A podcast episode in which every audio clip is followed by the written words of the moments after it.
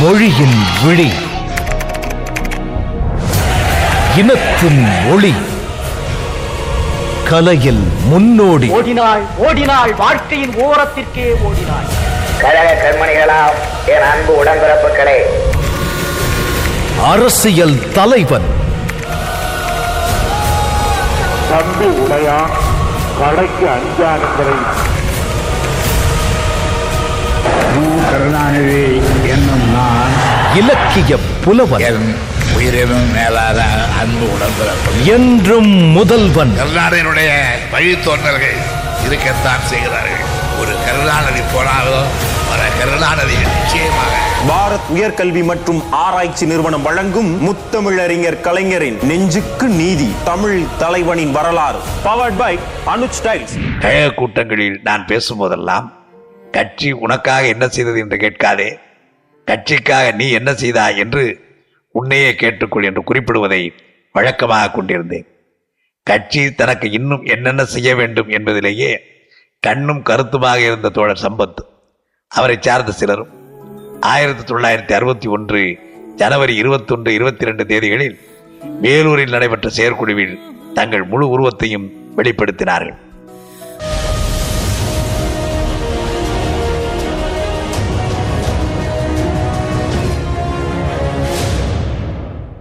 அறிஞர் அண்ணா அவர்கள் ஜனநாயகத்தின் சிறப்புகளை தமக்கே உரிய முறையில் திராவிட நாடு இதழில் தொடர்ந்து ஒரு கட்டுரை மூலம் எழுதி வந்தார்.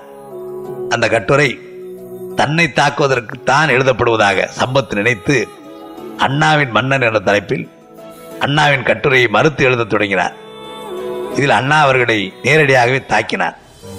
இது கழகத்தில் பெரும் பரபரப்பை உருவாக்கிற்று. சம்பத்தோடு ஏற்பட்ட கூட அனுப்பினால் கவிஞர் கண்ணதாசனும் கழக கொள்கைகளுக்கு விரோதமாகவும் அண்ணாவுக்கு எதிராகவும் பொதுக்கூட்டங்களில் பேசத் தொடங்கினார்.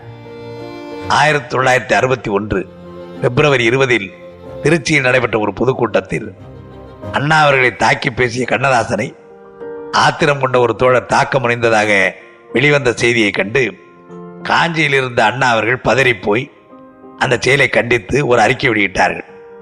தான் கொண்ட கொள்கைக்கு கழகத்தவர்களிடத்தில் ஆதரவில்லை என்பதையும் அண்ணாவை குறை கூறி தான் தலைவராகலாம் என்ற நினைப்பிற்கு கழகத் தலைவர் உறுதுணையும் இடம் தர மாட்டார்கள் என்பதையும் புரிந்து கொண்ட தோழர் சம்பத் அவர்கள் திடீரென்று ஒரு நாள் உண்ணாவிரதத்தை ஆரம்பித்தார். அதையொட்டி பிப்ரவரி இருபத்தி ஆறாம் நாளன்று திருவற்றியூரில் கழக காவலர் கூட்டம் ஒன்று நடைபெற்றது. அந்த கூட்டத்தில் அண்ணா அவர்களின் விளக்கு உரை கேட்டு சம்பத்தின் குழுவிலே இருந்த கண்ணதாசனும் மற்றவர்களும் கண்ணீர் மல்கி அண்ணாவின் கரங்களை எடுத்து கண்களில் ஒற்றிக்கொண்டு உணர்ச்சி பிழம்புகளாக ஆனார்கள். கழகத்தினுடைய பிளவுகள் மறைந்தன. அனைவரும் ஒன்றாயினர் என்ற மகிழ்ச்சி செய்தியை மக்களுக்கு அறிவிக்கும் வகையில் பிப்ரவரி இருபத்தி ஏழாம் நாளன்று மயிலாப்பூரில் தோழர் டி கே கபாலி தலைமையில் மாபெரும் பொதுக்கூட்டம் ஒன்று நடைபெற்றது. அதில் அண்ணா அவர்கள் பேசும் பொழுது இனி துளியும் கழகத்திற்குள்ளே பிளவு மனப்பான்மை வளரவிட யாரும் எண்ணாதீர்கள். நம்முடைய லட்சியத்தில் வெற்றி பெறுவதாயின் அனைவரும் சேர்ந்து நின்று வெற்றி பெறுவோம். இல்லையாயின் நாம் அனைவரும் ஒரு மண்டபத்திற்குள்ளே அடைபட்டு கொண்டு விஷப்புகை பிரயோகிக்க செய்து ஒன்றாகவே செத்து மடிவோம். இந்த உணர்வோடு கழகத் தோழர்களே ஒற்றுமையை கடைப்பிடியுங்கள் என்று நான் தழுதெடுக்க கண்களிலே நீர் துளிர்க்க கூடியிருந்தோர் அனைவரும் விம்மி எழும் வண்ணம் குறிப்பிட்டார்கள்.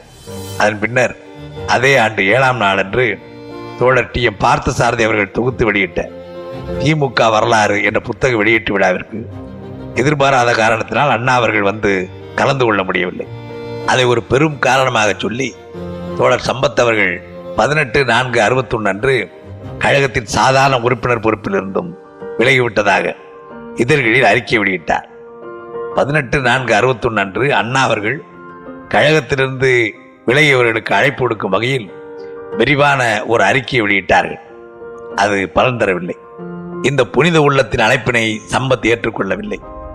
சம்பத்தோடு முதலில் இணைந்து நின்று அண்ணாவோடு மாறுபட்டு காட்சியளித்த கழக காவலர்கள் சிலரும் சம்பத்தை விட்டு பிரிந்து அண்ணாவின் அன்பு கரங்களின் தழுவலுக்கு தங்களை ஆளாக்கி கொண்டார்கள்.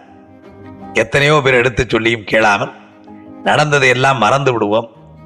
நடப்பவைகளை நல்லவையாக ஆக்குவோம் என்று நான் சம்பத் அவர்களை தனியே சந்தித்து கேட்டுக்கொண்டதையும் புறக்கணித்து அண்ணாவின் தம்பி என்ற பட்டியலில் இருந்து தோழர் சம்பத் தன்னை விலக்கிக் கொண்டு கழகத்திலிருந்து வெளியேறிவிட்டார். அவரோடு விலகியவர்களில் நாட்டிற்கு அறிமுகமான மற்றொருவர் என்னுடைய இனிய நண்பர் கவிஞர் கண்ணதாசன் அவர்கள் விலகிச் சென்ற வேகத்தில் தமிழ் தேசிய கட்சி என்று ஒரு கட்சியை உருவாக்கினார்கள்.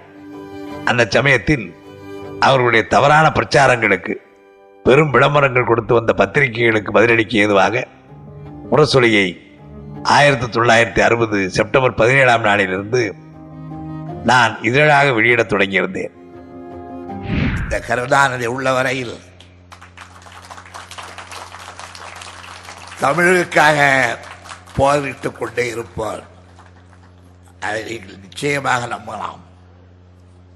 நான் பொது வாழ்க்கையை தொடங்கியதே பதினாலாவது வயதில் ஓடி வந்த இந்தி பெண்ணே கேள் நீ தேடி வந்த கோழை உள்ள நாடிதல்லவே என்ற பாட்டோடு தான் என்னுடைய பொது வாழ்க்கையை தொடங்கினேன்.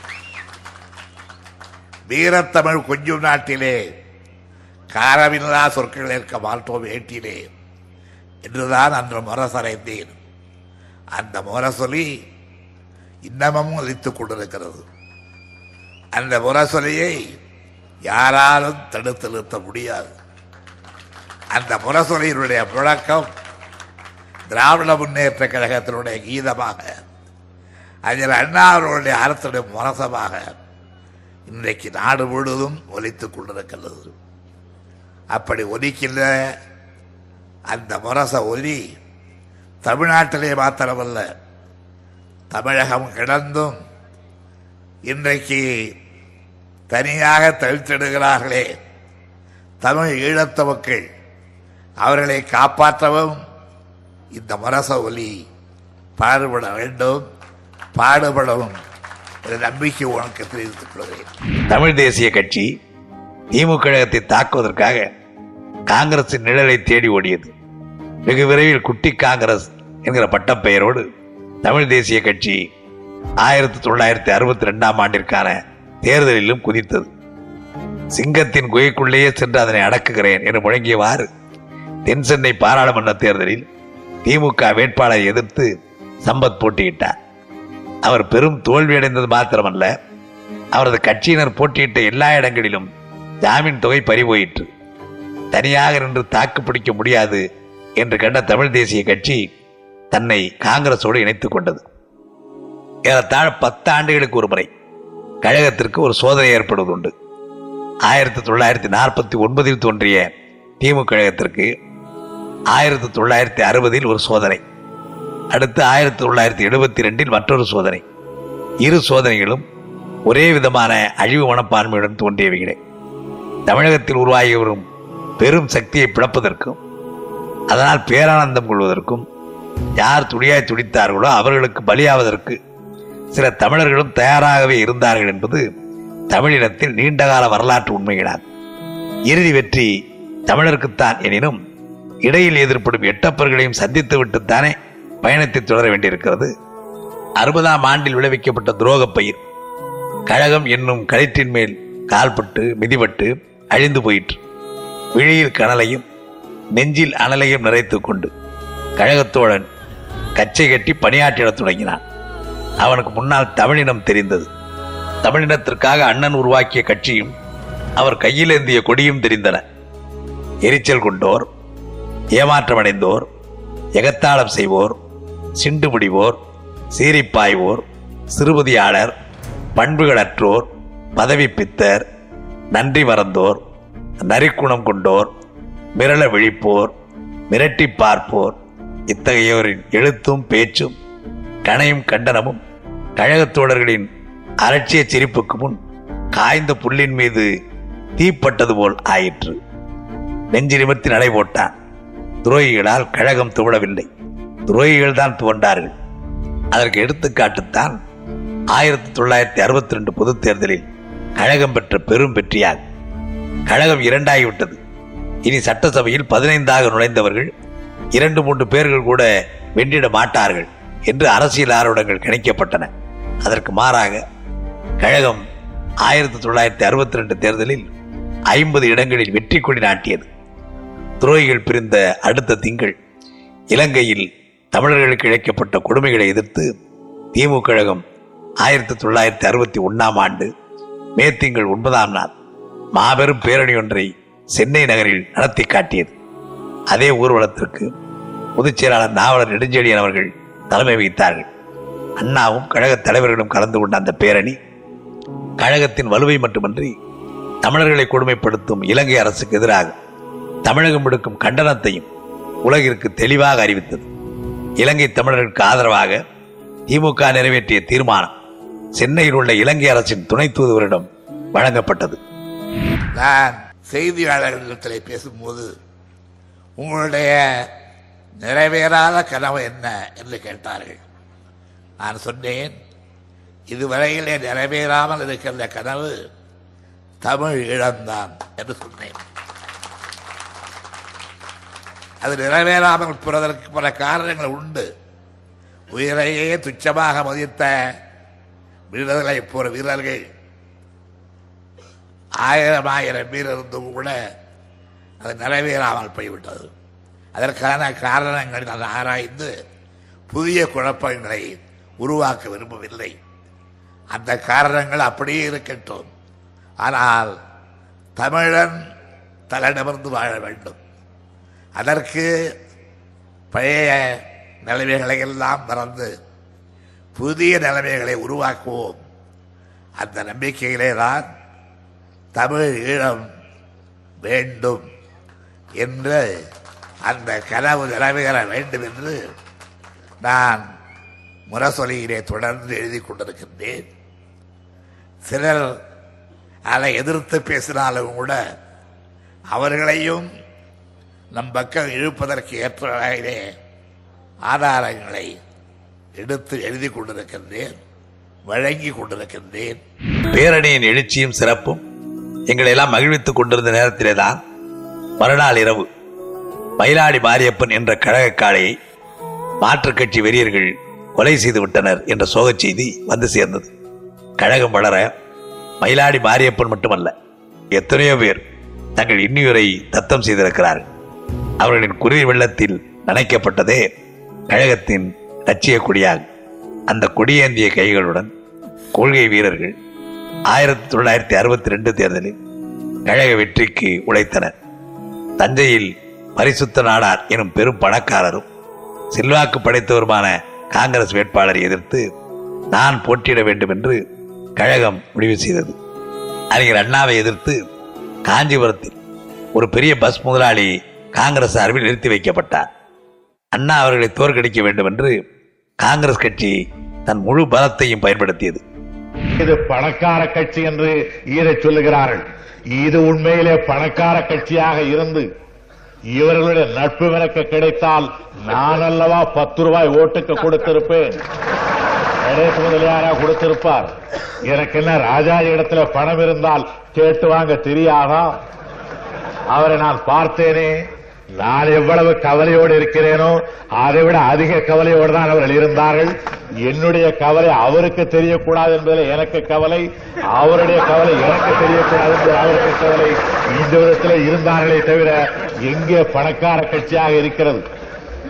இது மட்டும் உள்ளபடி பணக்கார கட்சியாக இருந்து என்னிடத்தில் அந்த பணம் கிடைத்திருந்தால் சொல்லுவானே. இதையேதான் ஜஸ்டிஸ் கட்சிக்கு சொன்னார்கள். இது பணக்கார கட்சி பணக்கார கட்சி என்றார்கள். பணக்காரர்களில் ரெண்டு வகை உண்டு. ஒன்று பணத்தை வைத்துக் கொண்டிருப்பவர்கள் இன்னொன்று பணத்தை சம்பாதிப்பவர்கள். பணத்தை சம்பாதிக்கிறவர்கள் எப்பொழுதும் ஆளுங்கட்சியைத்தான் அடுத்து பிழைப்பார்கள். பணத்தை வைத்துக் கொண்டிருப்பவர்கள் தான் இஷ்டப்பட்ட காரியத்திற்கு பணத்தை கொடுத்து பத்தே வருடத்திலே பணத்தை தொலைத்துவிட்டு நானும் ஒரு நாள் பணக்காரனாக இருந்தவன் என்று சொல்லிக் கொண்டிருப்பார்கள். தஞ்சை தேர்தலில் வாக்குப்பதிவு முடிந்து இரண்டு நாட்களுக்கு பிறகே காஞ்சியில் தேர்தல். காஞ்சிபுரத்தை காங்கிரசார் மூர்க்கத்தனமாக முற்றுகையிட்டுக் கொண்டனர். நானும் நண்பர்களும் காஞ்சி தேர்தல் பணிகளில் கடைசி நேரத்தில் தான் கலந்து கொள்ள முடிந்தது. தமிழகமே கண்ணீர் சிந்தும் வண்ணம் காஞ்சி தொகுதியில் அண்ணா வெற்றி வாய்ப்பு இழந்தார். ஓராயிரம் எண்ணங்களை தொகுத்துச் சொல்லி சட்டமன்றத்தில் அண்ணா உரை நிகழ்த்துவாரே அந்த பெருமகனின் இடத்தில் ஒரு நாள் கூட சட்டசபையில் வாய் திறக்காத ஒரு பஸ் முதலாளி வந்து உட்கார்ந்திருந்தார். நாவலர் நெடுஞ்செலியன் அவர்களை தலைவராகவும் நான் துணைத் தலைவராகவும் சட்டசபை திமுக கட்சிக்கு தேர்ந்தெடுக்கப்பட்டு அண்ணா அவர்கள் வழி அனுப்பி வைக்க ஐம்பது பேர் சட்டப்பேரவைக்கும் எட்டு பேர் நாடாளுமன்றத்துக்கும் கழகத்தினர் சென்ற காட்சி சென்னை கடற்கரையில் லட்சக்கணக்கில் கூடியிருந்த மக்கள் கண்டுகளித்தனர். அப்பொழுது அண்ணா தான் தோற்கடிக்கப்பட்டதை பற்றி கூறியவை என்றென்றும் மனதில் கொள்ள வேண்டிய மணிவாசகங்களாகும் என்னை திட்டமிட்டு ஒழித்து கட்டுவார்கள் என்பது முன்பே தெரியும். நமது நெடுஞ்செழியனிடமும் கருணாநிதியிடமும் நான் இது பற்றி பேசிக் கொண்டிருந்திருக்கிறேன். எப்படி எங்கள் பதினைந்து பேரையும் ஒழிப்போம் என்று கூறி ஐம்பது இடங்களை கோட்டை விட்டார்களோ அதுபோல அடுத்த தேர்தலில் இந்த ஐம்பது பேரையும் ஒழிப்போம் என்று கூறி இன்னொரு எழுபத்தைந்து இடங்களை கோட்டை விடுவார்கள். ஆளை தேள் குட்டினால் ஆ என்று அலறுகிறான். அதனால் ஆளை விட தேள் பெரியது என்று யாரும் சொல்ல மாட்டார் அதே போல் நான் தோற்றதால் தோல்வி என்னை அழித்துவிடும் என்று யாரும் கருதாதீர்கள். தலைவனின் தோல்வி கண்டு வேதனையில் ஆழ்ந்திருந்த கழகத்தினருக்கு இந்த பேச்சு திம்பளித்தது. தீமையிலும் ஒரு நன்மை என்பது போல் அண்ணா அவர்களை சட்டப்பேரவைக்குள் நுழைய விடாமல் தடுத்த காங்கிரசாருக்கு எதிராக அண்ணாவை டெல்லி மாநிலங்களவைக்கு அனுப்பி வைக்க நாங்கள் முடிவெடுத்தோம். அண்ணா முதலில் அந்த வேண்டுகோளை ஏற்க மறுத்தார். எங்களின் தொடர்ந்த வற்புறுத்தலுக்கு பிறகு ஒரு வார இணக்கம் தெரிவித்தார். தெருவோரத்து மனிதர்களின் பிரதிநிதியாக நான் வந்திருக்கிறேன் என்று மாநிலங்களவையில் அண்ணா அவர்கள் தன்னை குறிப்பிட்டுக் கொண்டு ஆற்றிய உரை வரலாற்று புகழ்மிக்கதாகும். மாநிலங்கள் மாநிலமா இருக்க வேண்டும். மாநிலங்கள் மாநிலமா இருக்க வேண்டும். அவை மீது பாய்ந்து தாக்க மத்தியிலே புலியாக உரும வேண்டும். இக்கொள்கை குடியரசுக்கு இயலாதென்று உரிமை கேட்டார் நமது அண்ணன். அதிகார பரவல் முறை தேவைய தேவை என முரசடைந்தார். அதனை சுருக்கமாக மாநில சுயாட்சி என முழங்கி நின்றார். தமிழ்நாட்டிலே உள்ள காங்கிரஸ் மட்டுமல்ல டெல்லியிலே உள்ள காங்கிரஸ் தலைவர்களும் திமுக கழகத்தை உன்னிப்பாக கவனிக்க தொடங்கியது அண்ணாவின் மாநிலங்களவையின் உரைக்கு பிறகுதான். இந்தியா முழுவதும் நடைபெற்ற பொதுத் தேர்தலுக்கு பிறகு மீண்டும் பண்டித நேரு பிரதமர் பொறுப்பை ஏற்றுக்கொண்டார். நாடு விடுதலை பெற்று பதினைந்து ஆண்டு காலமாக நாட்டு மக்களுக்காக அளிக்கப்பட்ட எந்த வாக்குறுதிகளும் நிறைவேற்றப்படாமல் ஒருபுறம் வறுமை வாட்டவும் மறுபுறம் விலைவாசி ஏற்றம் தாக்கவும் மக்கள் அவதிக்காளாயினர் மத்திய அரசு விலைவாசிகளை குறைக்க தனக்குள்ள பொறுப்பை தட்டி கழித்தது இங்குள்ள மாநில அரசோ அது யார் பொறுப்பு என்பதை சுட்டிக்காட்ட தவறியது. ஆகவே திமுக கழகம் தமிழ்நாட்டு மக்களின் ஏக குரலை பிரதிபலிக்கும் கதாநாயகனாக எழுந்து நின்றது. எங்கு பார்த்தாலும் அரிசி பஞ்சம். காலை முதல் மாலை வரை கியூ வரிசையில் அரிசி வாங்க கால் கெடுக்க மக்கள் காத்து நிற்கும் பரிதாபம். பட்டினி சாவுகள் பெற்றெடுத்த குழந்தைகளை கிணற்றிலே தள்ளிவிட்டு தாங்களும் தற்கொலை செய்து கொண்ட தாய்மார்களின் கண்ணீர் கதைகள் நல்லதங்கால் பிராணமாக இல்லாமல் நாட்டின் நடைமுறை நிகழ்ச்சிகள் ஆகிவிட்டன சட்டப்பேரவையில் கழகத்தின் சார்பில் இந்த கொடுமைகள் பற்றி எவ்வளவுதான் எடுத்துச் சொன்ன போதிலும் முதலமைச்சராக இருந்த காமராஜர் அதை காதில் போட்டுக் கொள்ளவில்லை. அந்த நேரத்தில் மத்திய நிதியமைச்சர் மொராஜி தேசாயின் தங்க கட்டுப்பாட்டு சட்டம் வேறு பிரகடனப்படுத்தப்பட்டு விட்டது. அதனால் வாழ்விழந்த பொற்கொள்ளர்கள் பல்லாயிரக்கணக்கானவர்கள் தமிழ்நாட்டில் தணல் வீழ் புழுவாயினர். அவர்கள் சார்பில் கழகம் எடுத்துச் சொன்ன எந்த முறையீடுகளையும் மொரார்ஜி தேசாய் கேட்கவும் இல்லை முதலமைச்சர் காமராஜர் அதனை லட்சியம் செய்யவும் இல்லை. மத்திய சர்க்காரின் மூலம் தமிழ்நாட்டிற்கு கிடைத்த சில திட்டங்களையும் உயர்நிலை பள்ளி வரையில் வழங்கிய இலவச கல்வி முறைகளையும் ராஜாஜியால் கொண்டு வரப்பட்ட கல்வி திட்டத்தை தானும் எதிர்த்தார் என்ற பெருமையையும் முதலாக கொண்டு காமராஜர் தன்னுடைய செல்வாக்கை தமிழ்நாட்டில் அதிக அளவில் பிரச்சாரம் செய்து கொண்டிருந்தாரே தவிர தாழ்த்தப்பட்ட மக்களின் சமூக நீதி காக்கப்படவும் பிற்படுத்தப்பட்ட எல்லா வகுப்பினரின் முன்னேற்றம் முகிழ்த்திடவும் அவர் தன்னுடைய சுட்டு விரலையும் அசைத்தாரில்லை நாளுக்கு நாள் உணவு பஞ்சமும் விலைவாசி ஏற்றமும் தமிழ்நாட்டை அலைக்கழிக்க தொடங்கின. கோரிக்கைகளின் தன்மையையும் உண்மையையும் புரிந்து கொள்ளக்கூட முன்வராத காங்கிரஸ் அரசை எதிர்த்து கழகம் போர்க்கொடி தூக்கியது. நாடெங்கும் விலைவாசி உயர்வு எதிர்ப்பு போராட்டம். இருபதனாயிரத்திற்கு மேற்பட்ட கழகத் தோழர்கள் சிறைப்பட்டனர். அண்ணா அவர்கள் வேலூர் சிறையிலும் நாவலர் அவர்கள் சென்னை சிறையிலும் நான் திருச்சி சிறையிலும் கழக முன்னணியினர் பல்வேறு சிறைச்சாலைகளிலும் அடைக்கப்பட்டோம். மூன்று மாதம் நான்கு மாதம் என்று இருபதனாயிரம் பேருக்கும் தண்டனை விதிக்கப்பட்டது. அந்த நேரத்திலே தான் சீன ஆக்கிரமிப்பு இந்தியாவின் எல்லையோரத்தில் ஆரம்பமாயிற்று. பிரதமர் பண்டித நேரு இந்தியாவின் வெற்றிக்கு எல்லா கட்சிகளின் துணையையும் நாடினார். அப்போது டாக்டர் சுப்பராயன் மராட்டிய மாநிலத்தின் கவர்னராக நியமிக்கப்பட்டு விட்டதால் திருச்செங்கோடு தொகுதியில் நாடாளுமன்ற இடைத்தேர்தல் அந்த இடைத்தேர்தலில் மாநில அரசின் அமைச்சர்களும் மத்திய அரசின் அமைச்சர்களும் தேர்தல் பிரச்சாரத்திற்காக வந்து குவிந்தனர். கழகம் சார்பில் போட்டியிட்ட நண்பர் கந்தப்பன் காங்கிரஸை தோற்கடித்து எழுநூற்றி இருபது வாக்கு வித்தியாசத்தில் வெற்றி பெற்றார். அவருடைய வெற்றி செய்தியை நாங்கள் சிறைச்சாலையிலிருந்து கேட்டு மகிழ்ந்தோம். கழகத்தின் முன்னணி தலைவர்களில் திரு என் வி நடராஜன் அவர்கள் மட்டும் வெளியிலே இருந்து மற்ற கழகத் தோழர்களின் துணையோடு திருச்செங்கோடு தேர்தலை பொறுப்பேற்று நடத்தினார். அந்த வெற்றி கண்டு காமராஜரும் டில்லி வட்டாரமும் திடுக்கிடும் நிலை பிறந்தது. திராவிட நாடு பிரிவினை வேண்டுமா வேண்டாமா என்பதற்காக நடைபெறும் தேர்தல் திருச்செங்கோடு தேர்தல் என்று சி. சுப்பிரமணியம் தேர்தல் பிரச்சாரம் செய்தது குறிப்பிடத்தக்கது. நாங்கள் எல்லாம் இனத்தால் திராவிடர்கள் மொழியால் தமிழர்கள் நாட்டால் இந்தியர்கள் இந்திய நாட்டின் வலுவுக்காகவும் பலத்திற்காகவும் பாதுகாப்புக்காகவும் பாடுபடக்கூடியவர்கள் தமிழ்நாட்டின் உரிமைக்காக போராடக்கூடியவர்கள் மாநிலத்தின் மானங்காக்க எங்கள் இன்னுரையையும் தர சித்தமானவர்கள்.